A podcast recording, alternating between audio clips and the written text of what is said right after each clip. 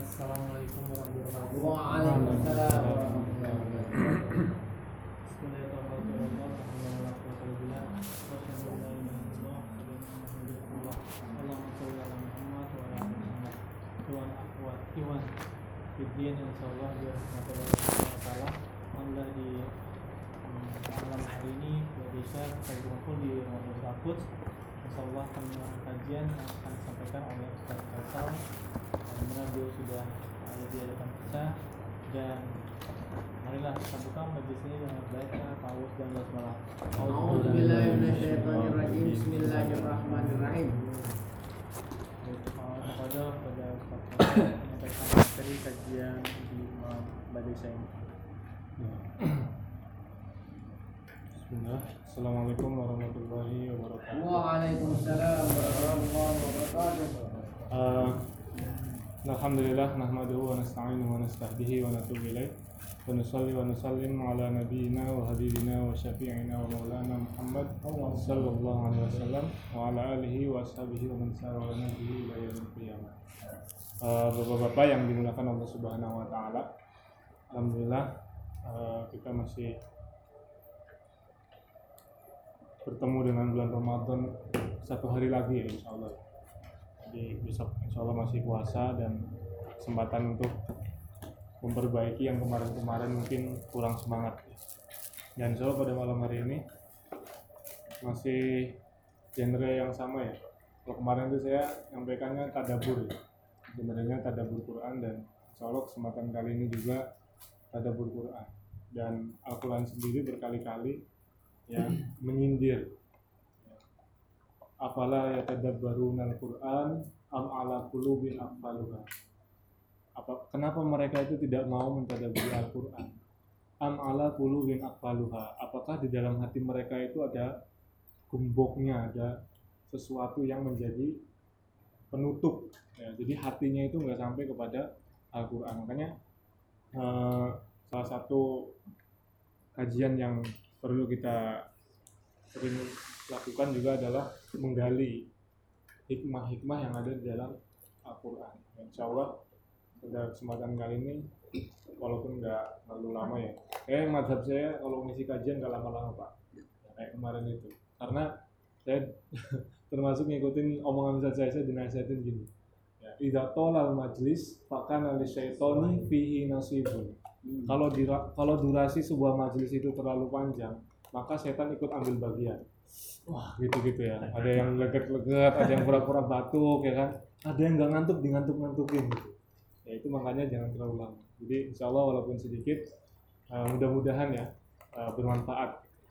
Nah, Al-Quran ini kitab suci kita oleh orang-orang Barat ya itu biasa ya, dianggap sebagai ciptaannya Nabi Muhammad, karangannya Nabi Muhammad oleh orang-orang kafir itu biasa seperti itu.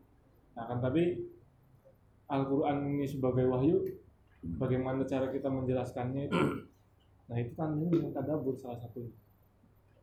Bukti-bukti ya itu kita harus tahu gitu apa kemujizatan Al-Quran itu kita harus harus mengerti. Adapun yang akan saya bahas pada kesempatan kali ini, saya akan mengkaji salah satu ayat ayat di dalam Al-Quran yang kalau ditinjau dari ilmu bahasa Arab, kalau dilihat dari apa namanya nahwu sorof gitu ya, itu ayat ini seakan-akan salah. Secara zohirnya itu menyelisihi kaidah bahasa Arab. Surat At-Tahrim, surat At-Tahrim ayat keempat.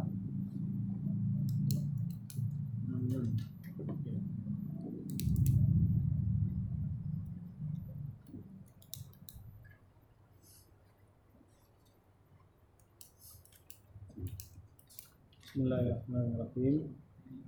Jika kamu berdua bertobat kepada Allah, maka sungguh hati kamu berdua telah condong untuk menerima kebenaran. Dan jika kamu berdua saling bantu-membantu menyusahkan Nabi, maka sungguh Allah menjadi perlindungnya dan juga Jibril dan orang-orang mukmin yang baik. Dan selain itu malaikat-malaikat adalah penolongnya. Eh, surat At-Tahrim ayat 4 ini berbicara tentang dua orang perempuan yang disinggung oleh ayat tersebut. Dua orang yang dimaksud adalah istrinya Nabi Muhammad. Siapa? Aisyah dan Hafsah. Jadi Aisyah dan Hafsah ini disindir oleh Al-Quran kalau kalian berdua bertaubat berarti kalian berdua itu sudah melakukan sesuatu yang benar dan hati kalian sudah cenderung pada kebenaran setelah sebelumnya kalian telah melakukan sebuah kesalahan. Nah yang ingin kita garis bawahi ini coba perhatikan kata kulubun. Ulu bukuman. iya. Kata kulubu kuma itu Ulu bukuman. iya kan? Ada di situ ya. Ini kalau kita em, melihat sekilas itu pak. Jadi dalam bahasa Arab itu mengenal istilah yang namanya mufrad musana sama jama. Contohnya gini ini eh, apa ini? Ini kolamun ya. Kalau bahasa Arabnya ini pulpen itu kolamun. Tapi kalau dua pulpen kolamani. Kalau tiga pulpen jadi aklamun. Terus burung. Burung itu bahasa Arabnya toirun tapi kalau sa- satu bu- satu burung toirun tapi kalau dua burung toironi.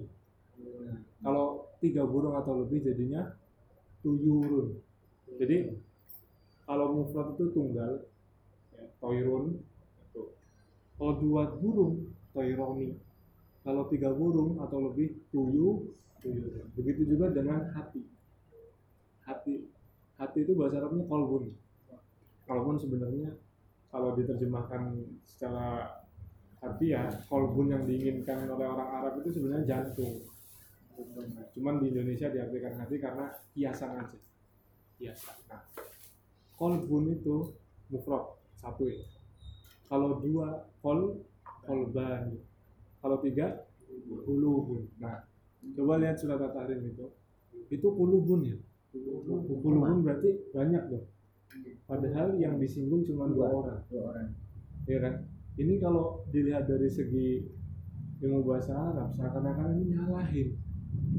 Seakan-akan. Ya tapi Al-Quran kan nggak pernah salah la ya'tihil batil. Nggak mungkin Al-Quran itu ada kekeliruan di sana. Nah kira-kira apa hikmah tersembunyi? Rahasia tersembunyi di balik kata kulubun. Ini kan tadi logikanya udah paham ya? Kenapa kulubun itu secara dohir salah? Makanya yang kita lakukan dengan tadabur itu mencari hikmah tersembunyi. Oke sekarang gini. Nah memang betul Aisyah sama Hafsah itu cuma punya satu hati nah artinya kalau misalkan disebutkan kedua-duanya berarti intatuba ilallahi faqad sogot kokuma itu kan dua hati kalian makanya kolbakuma bukan kulubukuma secara kaidah bahasa Nah, tapi kenapa kok Al-Quran keliru secara zahir? Pasti ada hikmah tersembunyinya. Hikmahnya seperti ini. Hati itu dia mengalami fluktuasi apa namanya naik dan turun. Ya, kalau hati ini melaku, kalau seseorang melakukan ketaatan, maka derajat iman di hatinya itu naik. Nah, kalau seseorang itu melakukan kesalahan, maksiat, dosa, derajat keimanannya tuh turun. Nah, fluktuasi keimanan naik dan turun ini ya itu kan masing-masing apa namanya aktivitas itu menunjukkan seakan-akan punya gambaran hati yang beda-beda. Hati yang senantiasa or, eh, apa namanya dimakmurkan dengan ketaatan itu war, war- gambarannya beda. Warnanya pun pasti cerah. Sebaliknya kalau orang sering bermaksiat hatinya itu pasti penuh dengan noda. Satu maksiat satu noda. Semakin banyak gelap gitu nah artinya apa? Meskipun seseorang punya satu hati tetapi gambaran hati dalam diri orang itu bisa berubah-ubah. Jadi seakan-akan ada banyak gambaran hati paham ya? Jadi yang dipakai adalah kulub jadi yang dipakai adalah bentuk jamak bukan bentuk tulisanannya paham ya? Kalau masih kurang paham misalkan. Biasa kan kita kalau misalkan eh, eh saya mau ngecas HP lah. Baterai saya tinggal tiga atau tinggal dua. Padahal baterai cuma satu kan? Baterai cuma satu cuman kalau baterai kita dayanya melemah itu kan ada ruas-ruas icon itu tinggal berapa gitu ya. Kita sering bilang baterai saya tinggal dua padahal cuma satu di dalam ini. Sama kata kulubun juga kayak gitu. Ya jadi itu rahasianya. Jadi Al-Quran itu nggak mungkin nggak mungkin salah. Ini bisa dipahami ya? diartikan bahwa wanita itu bisa melahirkan. Jadi di dalamnya ada bayi jadi bayi ada jantungnya juga kan bisa bayinya kembar dua jantungnya ada tiga. Tapi kalau laki-laki nggak mungkin jantungnya dua atau tiga. Jantungnya yang satu.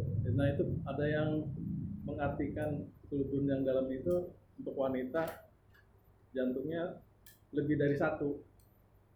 Artinya dia mungkin jantung dari bayi tadi. Nah, itu bagaimana itu? Ya, itu kan ini ya salah satu yang berpendapat kayak gitu Syekh Numan Ali. Jadi ketika jadi sebenarnya ada satu ayat lagi yang ingin di kita kaji itu yang berkaitan dengan hati. Ma j- ma- ma ja'alallahu fi rajulin min qalbain. Seorang laki-laki itu nggak mungkin punya dua hati. Tapi kalau dalam kitab atau ifun Qur'aniyahnya karya Dr. Salah Al-Khalidi itu maksudnya seperti itu. Bahwa hati seseorang itu punya gambaran yang macam-macam. Bahkan bukan cuma Aisyah sama Hafsah, bukan cuma apa namanya mereka berdua, tapi bisa ditarik ke lebih luas lagi kita semua. Ya, kita bisa mempunyai gambaran hati yang berbeda-beda. Kemudian eh, apa namanya surat Al-Fatah ya. Di surat Al-Fatah itu ada kalimat yang secara zohir itu salah, secara zohir. Tapi kalau kita mau mentadaburi Al-Quran, mau mentadaburinya itu justru kita akan mendapatkan hikmahnya. Empat. Ya Al-Fatah. Ayat? Ayat 10 Pak. Surat Al-Fatah ayat ke-10. 48 Yang pertama.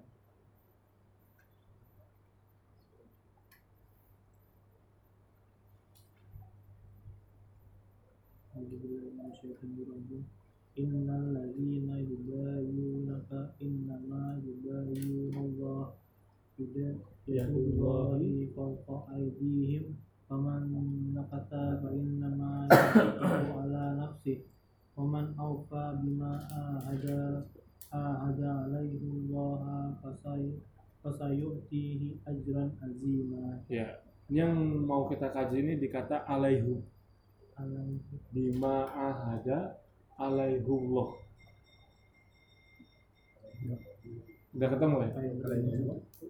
Ada kan? Alaihu ya. Coba dibuka ayat-ayat yang lain. Biasanya kalau ada ala itu jadinya hi, ya kan? alaihi Alaihi ya. Emang secara kaidah bahasa Arab harusnya alaihi. Tapi kenapa ini Al-Quran kok menyelisih kaidah bahasa Arab? Ini kalau orang ini ya, kalau orang nggak ngerti ini jadi sebuah amunisi untuk menyerang Al-Quran. Itu Al-Quran salah itu. Nahu ya. Dulu saya saya ini ya di pelajaran Nahu itu saya tanya ke Ustadz itu. Ustadz kenapa ini surat surat Al-Fatah ayat 10 bukan alaihi? Tapi kok malah alaihu? Atau Ustadznya ya yang kita pelajari ilmu Nahu itu Nahu artinya contoh. Jadi yang kita pelajari itu cuma contoh-contoh aja. Tapi yang paling benar ya Al-Quran. Dan Nahu itu pasti ada istisnanya. Waktu itu jawabannya nggak memuaskan lah kemudian saya cari lagi saya cari lagi saya utik-utik gitu ya di buku lataif Qurannya juga. Kenapa? Di situ bukan alaihi. Jadi menyelisihi kaidah sama seperti tadi ya. Menyelisihi kaidah. Harusnya kolba guma jadinya kulu guma. Nah ini seharusnya alaihi jadinya alai alaihu. Sering ya baca ya? Alaihi kan biasanya ya? Salam. Jarang alaihi kan sallallahu alaihi wasallam karena kalau habis ala itu kalimat selanjutnya harus kasroh ya. ini kenapa kok jadi alaihu Nih, rahasianya adalah ini pujian Allah Subhanahu wa taala kepada sahabat-sahabat yang ikut bayatul ridwan. Om Ridwan.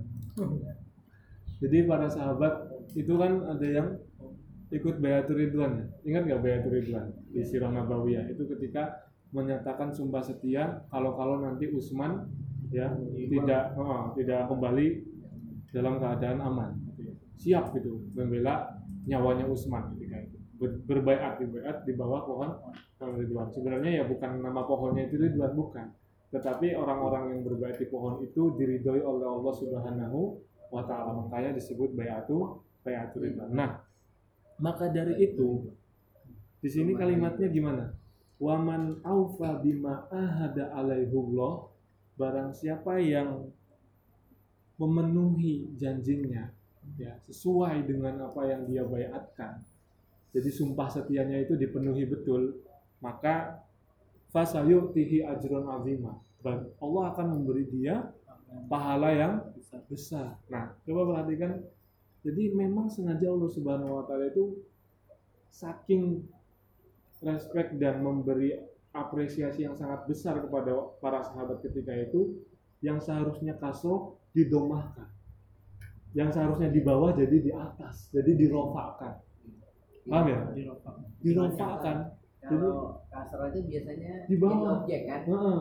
Tapi ini jadi seakan Di atas. subjek gitu. Iya, jadi karena Diangkat. saking Allah Subhanahu wa taala pengen apa? Ngangkat derajatnya para para sahabat. Jadi yang kayak gini kayak gini ini memang eh, unik ya, Pak. Oh, saya sih apa namanya pengen membagi ini karena boleh jadi ya kita ketemu orang-orang yang eh, apa namanya nggak ini ya nggak ngerti Islam dan mungkin dia mengkaji Al-Quran tapi tadi ngulik-ngulik dicari dicarinya walaupun ya mudah-mudahan nggak ketemu lah ya. Nah kalau walaupun ketemu udah tahu nih jawabannya gitu ya. Tapi kan Belajar kalau eh, nahu eh nahu ini saraf ya eh? Nahu ya? Nahu. nahu lagi nahu ya lagi. Nahu lagi makanya dia kayak gimana? Om? berarti eh, ini eh, maksudnya hasil pemikiran Ustaz atau emang ternyata setelah Ustaz nyari karena nemu gitu maksudnya oh iya ada tafsirnya iya tafsirnya. Ada oh. Tafsir tapi kan kemampuan untuk mengambil tafsiran itu terkadang nggak kepikir saya juga baca di buku judulnya Latoifun Qur'aniyah Latoif itu dari kata latif ya latif itu lembut. Jadi Latoifun Qur'aniyah itu adalah keunikan-keunikan kelembutan-kelembutan yang ada di dalam Al-Quran. Jadi yang unik-unik yang kayak gitu-gitu tadi puluh hukuma kemudian jadi alaihu gitu. Nanti dibahas di situ ya salah satunya. Iya di situ. Saya juga bukan pemikiran saya sendiri tadinya bingung makanya saya tanya ke Ustadz. Tapi Ustadznya juga cuman ya namanya juga nahu, cuman contoh aja. Gitu. Ya. Masih mau lagi atau udah aja? terus nah Mungkin ini ya demikian beberapa ayat. Yang mudah-mudahan sedikit ini jadi apa ya? Jadi penasaran gitu. Nanti mau mau ngaji lagi gitu. Jadi ibaratnya memang sengaja ditunda nih biar nggak di spoilerin dulu gitu. cuman ini nggak pernah na- ngaji nahu jadinya kurang ini pak Eh, Kurang ngeh gitu ya. kurang ini kurang kena gitu loh Kurang kena, Kalau iya. orang iya Makanya kan harus diawali dengan nahu tadi. nahu dulu Tapi tapi paham kan tadi om maksud penjelasannya ya?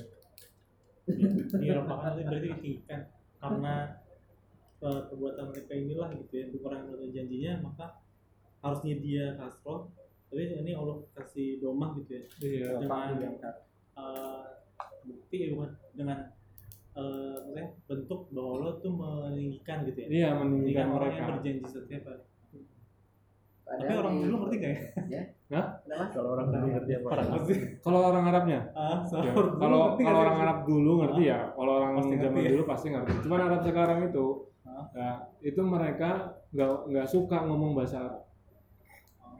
Suka. Mereka itu lebih senang kalau diajak ngobrol pakai bahasa Inggris. Jadi virus namanya virus inferiority complex. Nggak pede dengan keislaman dan nggak pede dengan bahasa Arabnya. Serius? itu orang-orang yang tinggal di Arab maksudnya Iya. Anak-anak mudanya. oh anak-anak muda yang sekarang tuh nggak terlalu senang coba aja diajak ngobrol pakai bahasa Arab ya biasa aja malah bahasa Indonesia tuh malah kan iya ini sehari ini sehari ini pas umroh pak ya? Eh mampir mampir mampir. Jokowi Jokowi. Seratus ribu seratus ribu. Pas yang ngomong bahasa Indonesia. Nawarin soalnya pedagang gitu. Kayaknya cukup dulu deh. Paling mungkin satu lagi eh, apa namanya latoif juga bahwa dalam ini surat Sof ya surat As-Sof ayat ke-6 satu lagi mungkin ya biar ganjil ya. Sunahnya itu kan witir ya satu lagi tiga jadi kita bahas tiga ayat surat As-Saff ayat ke-6 Jadi maksudnya di sini mau ada bahasan rutin ya? ya nggak tahu maksudnya maksudnya nggak harus saya om bisa bisa Ya, ya, apa-apa. nyari gitu kan Iya. bisa mengkaji gitu kan.